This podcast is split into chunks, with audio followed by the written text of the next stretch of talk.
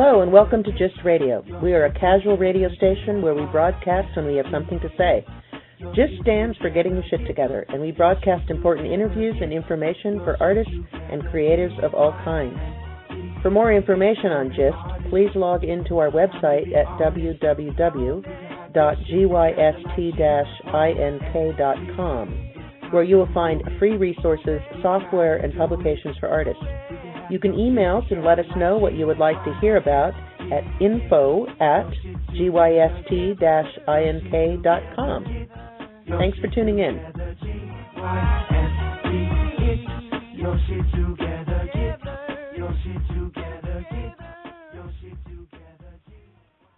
Hello, listeners. I'm your GYST Radio host, Kara Tomei and I am so pleased to have the opportunity to talk with my guest today, Shamim Momin, who is a well-known independent curator and the founder and director of Los Angeles Nomadic Division, aka LAND. Shamim is an adjunct curator for the Whitney Museum in New York, where she uh, co-curated the 2004 and 2008 Whitney Biennial. She has curated exhibitions at Art Basel, Miami, and the Venice Biennale has organized solo exhibitions for major artists such as Raymond Pettibon, Terence Koh, and Banks Violette. So her uh, credentials, her institutional curating credentials are quite high and I am interested to talk to her about that in relation to her independent curating and founding of LAND, which is a unique organization. Uh, LAND is a nonprofit founded in, in 2009 by Shamim and another um, artist, a public art initiative committed to curating site and situation specific contemporary art projects in Los Angeles and beyond uh, nationally and it support unconventional practices and projects through commissioning large scale public projects, collaborating with institutions, offering a variety of public programs, performances, workshops, residencies, discussions, publications. I mean, this is an ambitious organization with a very big, long list of multitude of projects, uh, sometimes all at one time. So it's, it's I'm very excited to hear about how Shamim and her team and her staff make it all happen. So I'm going to go ahead and, and welcome Shamim to the show. Hello there. Hey, I'm here. Thank you very much. I'm thrilled to be here. Great, me too. So there's so much to talk about uh, because Land again is very ambitious and has such a, a variety of programming. But you know, at first I just want to ask you a little bit about your start. I mean, you are a, you, a curator and you've been in institutions and outside of institutions and how did that curating and how did you come to say you know i want to start my own organization and and do projects that i'm not seeing happen out there in the world well um it's a, quite a long story, so I'll try to condense it. But you know, I was at the Whitney Museum for about 12 years, where I had an amazing opportunity to curate very large scale exhibitions like the Whitney Biennials with some amazing other co curators. Um, and I was also able to, um, uh, they gave me the opportunity to be the director of the Whitney Museum at Altria, which is an off site space, a public space in which we did large scale commission projects with contemporary artists.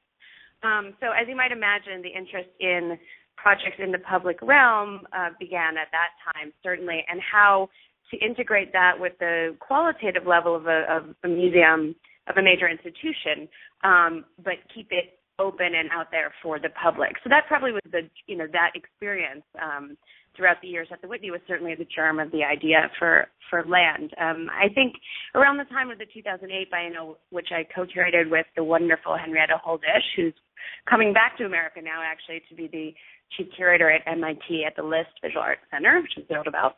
In any case, during that time frame, we were we were working with artists whose practices really weren't able to be shown in full um, just in the museum galleries. Now, certainly they had studio practices that created objects and other kinds of, uh, you know, viewable um, static uh, activity, but also, and equally important, they had all sorts of other kinds of expanded practices, whether having a band or running a print practice or performative aspects, each of which uh, related to the individual objects as well. So this sort of unique, and certainly this isn't new in the history of art, but there was a, a prevalence of this type of work happening at that time, and it seemed to me um, that it was something that needed different types of venues to serve properly.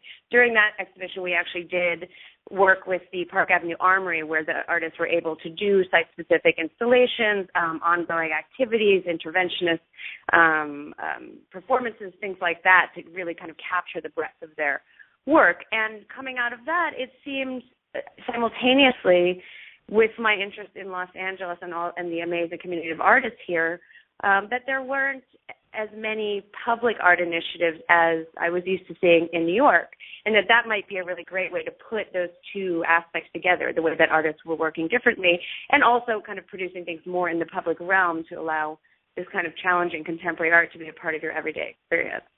So that's the short right. And so, what, at what point did you? At what? At what? That, that, that's that's a, a good a good condensation for sure. There's probably lots of questions within there, but I do want to get to land. Um, so how did? Well, let me just ask you a basic question of how did you transition from New York to LA? You just saw LA. I mean, you wanted to move here, and uh, did you move yeah. here with the intention of starting something on your own, or how did that? How did you yeah. become uh, the other coast from one coast to the other?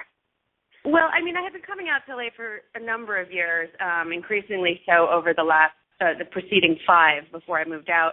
Um, so I've been thinking about it quite a bit. You know, the Whitney exhibit was a wonderful place, and really it's where I grew up essentially. But I had also started thinking maybe it would be interesting to, you know, stretch my legs a little bit and um, into another other arenas and wanting to start something of my own. So yes, I did actually move out here with the intention to do that. I didn't really, I wasn't able to do it until um, Christine Kim, who is um, my colleague with whom I founded Land, um, expressed interest in joining forces so that we could really get it going. I mean, it's a hard thing, especially at that time. That was uh, you know, late 2008 is when we started working on it. So pretty much the worst choice of time to, economically to start a new nonprofit. But, um, right. but we felt it would be a really important, it could be a really important contribution to the LA landscape.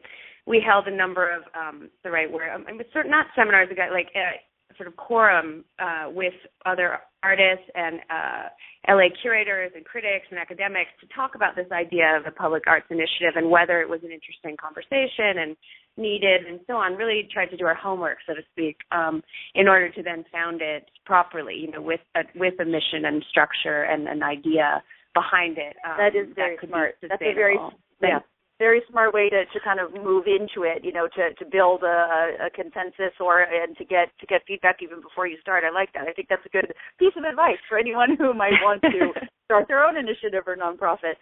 Um, and but you do you you maintain a pretty small staff and board so yeah. and you do by this point you know majorly funded projects so uh, mm-hmm. luckily although I, you might have started at a time that it was difficult and, and actually i would say it's, it's still a little bit difficult um, in terms of nonprofit arts funding i interview so many different you know very small uh, nonprofits, and everyone struggles for for funding. But you've also found a way to fund some major projects, which we'll get into a little bit as as we we go forward.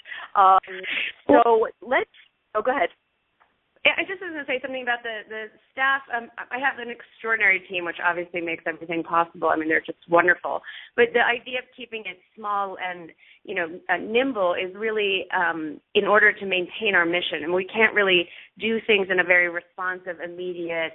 Uh, um, you know reactive in a sense way to what artists are doing. And if we're spending all of our time managing a large staff or and lord knows i could i you know there's a whole department to do it at the whitney. I know what it means to to have to handle that. So we really made a very deliberate decision to keep the staff um tight. Um obviously we want to we'll continue to develop it as needed in order to not you know to make it functional but um but that was right you can't be a nomadic division. You can't be a nomadic division with a uh, huge group of people i guess is, exactly. is point, right? I'm, it's not yeah, practical. You, yeah from the name forward it really does make a big it's such a great name. One of the greatest names i think in the la arts community. Thank really I I, that i have to is. credit to christine. That was really her inspiration mm-hmm. christine kim so, that's yeah. wonderful. And just to pause and yeah. give her a little just to give her a little props and, and recognition, tell me just briefly tell me uh, about about Christine and is she still oh, involved actually?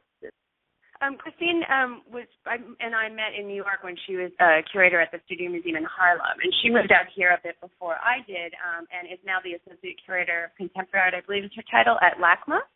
Um, so she is uh, after the founding in the first couple of years, she needed to sort of distance her like sort of day to day involvement with land um, because of obviously this whole other uh, um, institutional position that she has. So she she's of course still a great advocate and um, supporter, but um, on the day to day practices, she's not um, able to be as involved as of course we would like. But yeah, but she's uh, yeah, but it was a great, really critical aspect to how we came to be. So that's wonderful. Um, so good for Christine and, and you as well. Um, I'm going. Let's dive into some of your projects because there are so many. And of course, um, I, I urge any of our listeners who are at home on their computer listening to go right to your website, which is nomadicdivision.org, because you know there's just it's a wonderful, comprehensive website of all your multitude of projects, and we're going to hit on some of them, as many as we can, in our in our sometimes feels like brief show. but I want to ask, what was your first um, kind of series that you developed? Was it Nomadic Nights or was it um, something else? No, what actually, was the first project? The, we from the start we had the idea of having you know a guide of essentially three different scales of exhibitions and programming. So um, the the major, the largest level or the most expansive level is uh, the um, for a while there we were calling them 1.0, 2.0, and 3.0, but we're not doing that anymore. In any case, the the, the previously uh, determined 1.0 um, projects were large scale, multi artist, multi site exhibitions, essentially like a group show over time and space. If you imagine a group show at a museum, but each individual project happened in a different space in the city. So our very first project that was really the launch of land. We had some preceding small, you know, advanced ones, but the major one was called Via, which was an exhibition of uh, artists from from Mexico of Mexican descent all around Los Angeles. And I believe we had eight projects within that, if I recall correctly, throughout a year and a half. Um, some of them open simultaneously, some of them, they, and all of them, as with all of our projects, are essentially collaborations with the venue. In that case, we collaborated with MoCA, with the MAK Center, you know, with uh, with LACMA, actually, one of our um, wonderful projects there with Teresa Margolles, um, and so on and so forth with each each of those. Um, the city of West Hollywood for the Sunset Boulevard Videotrons. Um, it was spread throughout Los Angeles, and was really our hope to you know make to, it was it was part of shaping our identity in the public realm at that time. Then you know we start we've been working as well on uh, the previously called 2.0, or basically monographic exhibitions or smaller finite group shows. And we did one in Austin, Texas, for example, that then traveled to Los Angeles called The Secret Nose, um, which was based around a sort of music theme, essentially, and a poem by Robert Frost. And all the artists responded to and created work uh, related to that. And then the, on the 3.0 level, there are a lot of different um, types, and, and two um, important series, one called Nomadic Nights that you mentioned, and the other called Frame Rate. And Nomadic Nights is a way for us to sort of take advantage of the extraordinary, you know, sites and architecture often in Los Angeles that often people aren't able to access. Um, so usually it's a kind of laboratory project, some kind of performance, something an artist may not end up doing in their final um, piece, but it's something they're working on or that inspires them. It really runs the gamut of types of things, from a cooking lesson to like making a knitting pattern to other types of you know performative and musical activity, and then often done in uh, architecturally significant sites such as the John Lautner House, a private John Lautner House, a Schindler House. We've done. Uh, we did one in the penthouse of, of um, Chateau Marmont, um, and all you know. Hopefully, all of them having some nice, info, you know, reciprocal uh, information between the site and the project. And so that's a way for people to experience a lot of different things at once um, and yeah, uh, the, invite- the, your most recent one. I'm sorry, I just want to interrupt you because I do so that the images of this are so fabulous on the on the website. I'm sure it was, you know, a, a, a great experience. It was outside in the San Gabriel Mountains, a uh, a performance yeah. by Jamie Ross, where Jamie Ross, he yeah. uh, you know was out in the elements doing a durational performance.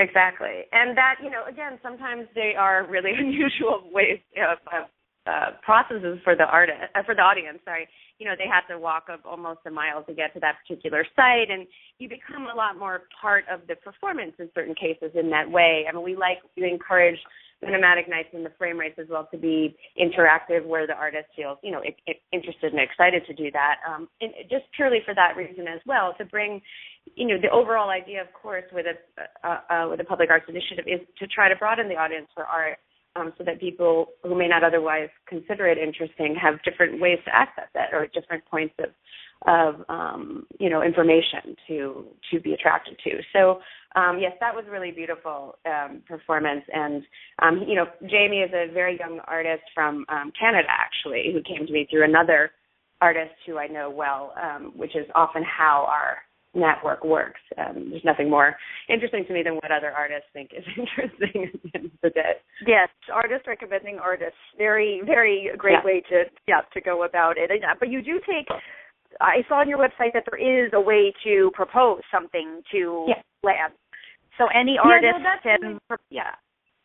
Mm-hmm. Absolutely. I mean, it, it's important to me. Um, again, this is something that uh, was an important rule for the curators at the Whitney, and I felt strongly about. So, kind of, you know, in, in general, tried to translate everything I learned from, um, you know, a long-term, high-functioning institution, um, and being able to take the great things and maybe not the stuff that I didn't um, agree with. Um, but in any case, this is it, allowing artists to propose projects and submit their work is, is critical. Um, obviously, that that I can't look at all of it immediately, but we always look at everything eventually. That's just sort of a policy, and I've, I've always felt strongly about that because you just never know where your, you know, inspiration at curatorially can come from. And not to mention, it's wonderful to just see what everyone's doing, even if you can't always support producing all of it. Right, absolutely, absolutely, and it's nice to have that open, a little bit of an open, uh, an openness to to the yeah. process. That's great. Sure. Um, okay, let's talk about another project which has been going on for a couple of, well, at least a year, and it's a two-year project, and that's the Manifest Destiny Billboard Project. Mm-hmm. Uh, this is this is taking place um, on Interstate 10 all over California, and uh, 100 billboards, 10 artists, and you have chapters where artists are are commissioned to do the billboards. I'd love to hear a little bit more about how that project came about. Um, I understand sure. it was by an artist, Zoe Crosher, who has mm-hmm. um, actually gotten quite a buzz in the last year around LA. Um, and anyway, how did that come about? And um, maybe talk about some of the uh, past uh, projects you've done, and I and you know one that's coming up with Sanford Biggers. Great. Um, well, the project actually, for, first of all, it's actually across the entire country. So the best way to, okay. to remember it for me is 10 10 10. So it's across the entirety of Interstate 10 from Florida to California, um, 10 artists or chapters, and 10 billboards mm-hmm. each per chapter. Oh. So um, in, in essence, it's like 10 shows, but traveling consecutively across um, the country, hence the use of the word chapter, because we like to think of it almost as a story unfolding, even though they're not strictly um, linear in their content. Um, more so, each artist was asked to respond to the idea, very complex historical idea of, of manifest destiny, and um, also their particular area and site. Most of which were selected by the artist, and, and luckily enough, no one overlapped, so we didn't even have to make that uh, make that much of an issue. But to backtrack, um, Zoe and I have known each other for several years, and of course, have been doing studio visits with her. The nomadic night I reference on uh, the the Marmont um, penthouse is was was her um, a, pro- a project she did call an evening with Eve Babitz. And after, during all that time when we talked a lot about her work, she had mentioned this idea she had about uh, doing billboards across um, t- across the ten, but from mostly in Arizona and LA. And as we kept talking, it occurred to me that wouldn't it be kind of an amazing thought to to really trace the whole westward movement from east to west um, along a route that people are less familiar with when they think about that um, expansion and um, being able to touch on so many different areas, you know, communities, locations, geographies, landscapes, etc. So then we we you know we decided to curate that together and began brainstorming about the artists that could be interesting um, in translating their work into this billboard format. And you know, of course, we had no restrictions on how they would do it, but just trying to think about what they might do um, as as one does with a commission project, how it would fit. So thus far, you know, Shana Lutker, who's an LA-based artist, um, launched the project in Florida last fall um, followed by Mario Ybarra in Mobile, Alabama.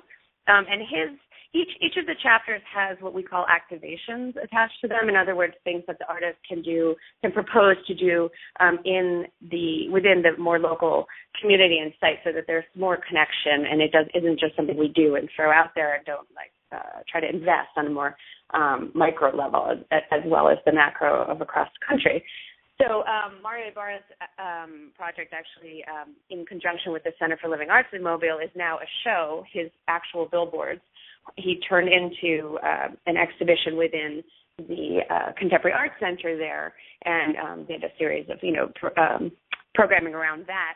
And so that's like one of our that's an ideal version, one of the translations of how the billboards can become. Um, Sanford Biggers, we're working on a performance. Um, he actually opened in New Orleans a few weeks ago, I think now, um, working on a performance that may happen um, in New Orleans in the fall during the opening of Prospect. So again, keeping these like ongoing sort of links as the other chapters unfold, so that they overlap and continue to inform um, the exhibition overall. So our next uh, chapter is Eve Fowler in Houston, or uh, in, in the interstate approach in Houston, I should say more accurately um, that will and her activations will be a reading um, within one of the arts organizations in Houston. We're still determining, and also a series of lending libraries of books that relate to the uh, text-based work that she's showing on the billboards that will be done at various um, sort of gas stations and you know sort of convenience sites along the way along the highway so people can actually take the books and hopefully give them, you know, hopefully give them back. We'll see how it works, but it's sort of an experiment. Mm-hmm. Um, but she really wanted to have that, which I think is a wonderful way to think of activating the billboards. Um, and then we have um, host John, John Baldessari is the next one in San Antonio, and then we have a host of others upcoming. And Zoe's the second to last um, in uh, Arizona slash uh, uh, California, and we culminate with Matthew Brannon here in LA next spring, it looks like, but it's always a bit fungible based on the schedules of each chapter. I love hearing about the artists and the concepts, of course, but I'd also like to ask you a little bit more about the nitty gritty of pulling something like this off. For instance, mm-hmm. I mean, how did you fund the project? I'm just that's one aspect I want to ask about. Mm-hmm. I mean, is this like a grant based um, well, uh, thing, or the, is it just part? The, you worked it into your budget? It's a combination of things with Manifest Destiny because it is such a large scale project. Probably our our right. highest level number, you know, in terms of the exhibition number um, that we've done thus far. But again, as you imagine, it's spread over two years, so it gives us the opportunity to continue to fundraise. We did receive an amazing seed grant. We sort of think of it from the Robert Rauschenberg Foundation that allowed us to confidently begin the project um, in the fall, and since then have been working on you know different levels of either larger scale funding with with uh, with through grants and foundations, but also individuals who are interested in the specific chapters or specific artists. Um, our Nomadic Council um, chose to use their dues towards Sanford's uh, project, for example, and in other cases, we're applying for grants within the specific locations. This one is really like everything you can think of. We we, we are doing, and of course, within our right. overall you know budgets we put aside programming amounts but then we assume we have to raise those on top additional ones on top of those um right i guess it is nice like you said since it's a two year project it's not you didn't have yeah. to come up with the whole entire budget you know at the get go it's something you can ongo yeah. yeah ongoing do ongoing in any any way you can yeah that's great okay, can I ask finance you? the I sorry, go ahead. Yeah. yeah. Can I ask you about working with the billboard companies? That is really interesting. How does that how does that work? Is it one company? Is it many? How do you select the sites and get those billboards to be used? Well, luckily we had this wonderful experience um, last July. Myself and my two main team members, Samantha Frank and Laura Hyatt, where we drove across the entirety of the ten. Uh, we did like you know the wow. road trip, but with with with a noble cause in mind which was researching the billboards. And we essentially, not essentially, we actually took a picture of every single billboard across the entirety of the route. Wow, and, um, that could be like a book right there. Actually, yeah, that could be a great little publication. We are hoping that that'll make its way into what we hope will be a culminating catalog as well. But you know, it was yeah, yeah, okay, yeah, an amazing experience you know, both yeah. just for the obvious fun of it, but also curatorially, it made a big difference to be able to actually move through the changing landscapes, the changing communities, and to see all that. And then practically, of course, understanding um, billboards. I mean, who knew that it was, you know, that there was this whole, not who knew, but who knew anything about this whole industry. Um, and so we started doing that. And we, you know, basically there three major billboard companies we determined from that. Um, it's all listed on the bottom. You never notice it until you look for it. Um, of, of each billboard across the country, and we started just really cold reaching out to them and to anyone we could think of that had any relationship to to that industry. And um, they've been incredibly responsive. I mean, most we do pay for them, but very reduced rates. They do everything they can to get us the exact sites and you know, we've worked with Lamar as well as with, I think we're working with CBS for this next round, and um, Clear Channel as well comes in. And they all, you know, we, we hope that as we keep moving, that things will get even more and more donated because often that helps as you develop a relationship with a company. But, you know, Laura Hyatt, who's uh, manages most of that, she knows more than you could possibly imagine knowing about the right. ratio, aspect ratios, and all the terminology yeah. of like bulletins and like poster billboards and all this kind of thing. Um, but you know, it has been really helpful in in you know we want to give the artists as much precise information as possible, obviously in terms of their locations, mapping. Um, you'd be surprised at how much uh, they. I mean, they have site the sites all filled out throughout the entire country, so they're able to give us um, great information and. Um, you know, once you take the, you can give the art, give artists all of those parameters, the practical parameters that I know sound really boring, but are really once they're there, you can spend more of your time on the creative part. Is what I always, I always like to think, and um, not get you know caught up or tripped up by something you hadn't thought of that was you know the scale right. no it's it it's fantastic talk about talk about hands on curating. You actually you know did the whole entire road trip and all the research and all of that. I mean that is actually what a gift for an artist to just be able yeah you're giving them so much information so i like your style. Certainly it's really fun for us too. I mean yeah. granted sometimes we don't want to yeah. be like painting the wall at the last minute but most of the time i think the hands on aspect makes it very real for and and um it gives you a certain kind of investment in it because you know your hands were sort of literally in it. Um, both for myself as well as I think for the people who work at land. Like I think that's one of the reasons they're they choose to be there. So right. Oh yeah. It sounds fun. Can I sign up? I'll sign up. yeah, um, well, we're welcome. we'll talk. Um, so, oh my gosh, it's so this so many projects. I love I love the Billboard project, all of it, and and it's almost you know like that that that those projects right there fill almost filled almost a half an hour of talk. But I do want to talk about an upcoming, quite ambitious project, the one in Washington D.C which is Great. a uh, collaborative with other organizations and all, and and pretty sound looks like a pretty big deal. So, can you talk about your Alter Abolish Address project that's coming up in the fall? Absolutely. Um, this is very exciting to us. I should mention, you know, this is our fifth year or just our fifth year of programming, and so we're really excited to kind of be celebrating the five years and sort of moving into this um, not new stage, but sort of amplified stage of our mission. And one of the things that I really wanted to do um, in terms of the programming with Stretch, you know, we've done things in other cities already, of course, but really do a major project in another um, major city and, and moving towards the East Coast. So this opportunity that came up was very exciting. It's a um, a project of the DC Commission on the Arts and Humanities called Five by Five, um, and they invite it's an, you know they invite applications and they select the curators from their ideas. Um, and there are five curators, each of whom curates five projects, public projects with contemporary artists. Now they're not they're all unified under that notion, but they're not related within the five. So each so ours is the Alter Abolish Address is our as the land exhibition within that. Um, and so that will take it'll be opening early September, stretching throughout the fall um, with five amazing artists, Diana Al-Hadid, Dan Colen, Brendan Fowler, Glenn Kaino, and Marianne Vitale, all in different spaces um, throughout the city. And then, of course, all the other projects will be opening at once as well. So there'll be some, you know, the city is doing, making a major effort in terms of you know, sort of comprehensive programming, access, like transportation, press, all that stuff. And we get to focus, you know, entirely on the projects themselves, which is really exciting um, to be able to not, not have to do all of that at once. Um, and they're wonderful partners. They've been extraordinary in terms of finding us sites and all the crazy things that um, we've been asking for with respect to the artist ideas. So, you know, I actually just got wow. back from there, um, was visiting some sites with Diana um, one that I'd seen the very first time I went to DC, and I was told it wasn't possible. And just like a week before I went, they said they think they might have gotten away to get it for us. And of course, it was Diana's favorite site. I'm so, sorry, I kind of missed like that. I, am sorry to interrupt, but I think sorry. our listeners too might have just missed what what was the site oh. name? I, you, was, oh, you said it so I'm sorry. It's it's actually um, I'm sorry. It's, it's it was a it's a site for Diana Al-Hadid along Martin Luther King Avenue. Um, it's not. It doesn't have a name per se. It's just an, an old, a, a empty building that's just beautifully boarded up and has a great site.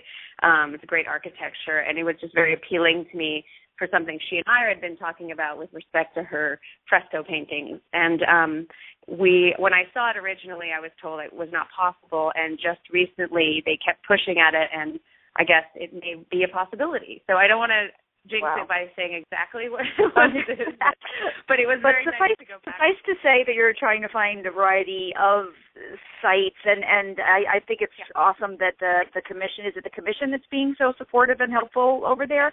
Yeah, DC. Yeah, they're wonderful. Well, yeah, no, it's great. Like nice Dan Colen's sites are under under underpasses, um, and it's oh. a kinetic kinetic sculptures under an underpass, which I never thought they would approve, and they're just as excited. You mean a freeway underpass? So, a freeway yeah, underpass? Exactly. Wow. Yeah, essentially. Oh I mean, goodness. it's like a it's under Michigan Avenue, I believe. So I don't know if that's the, a main avenue underpass. So um just near the near the mall actually. So it's a pretty exciting site. And yeah, that is that's but again, major support from the city then. Yeah. Yeah.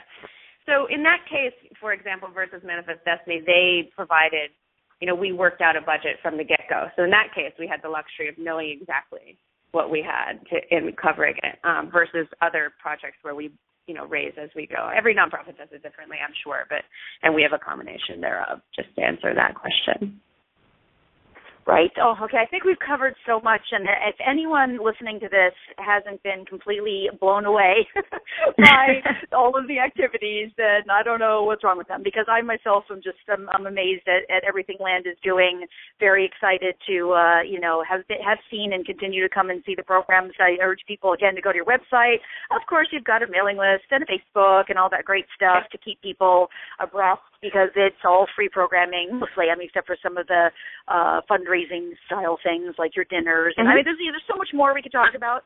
Uh, we could probably fill uh, an hour at least, but I also like to leave it where people just get enough that they want to know more and they'll go research themselves rather than rather than go, okay, we're we're done. So I am going to thank you for so so much for being on the show. It was uh, amazing to hear about everything. And I think that land is just going to be, uh, you know, go forward and get bigger. And and every and it, I'm excited. I'm excited for you. Thank you so much. It was great to be here, and I hope to see more faces from this and, and to see you again soon as well. Absolutely. Thank you so much, Shamim Momin. And um, until soon. And I want to thank, thank our you. listeners for listening. This is a product of GYST Inc., which is a company run by and for artists and just supports artists in any and every aspect of their career. We have a lot of free resources, educational materials, and uh, software programs, et cetera, et cetera, et cetera. And we have a newly designed, fabulous looking website, so please go check us out at gyst-ink.com. And thank you for listening to GYST Radio.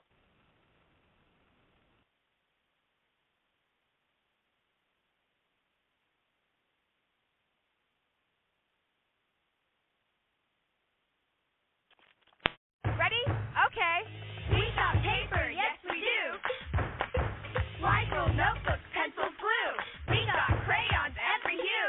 School supplies for your whole crew. Target's got everything you need to ready, set, go back to school. Ready? Okay. We got paper, yes we do. Weigel notebooks, pencils, glue. We got crayons every hue. School supplies for your whole crew. Target's got everything you need to ready, set, go back to school.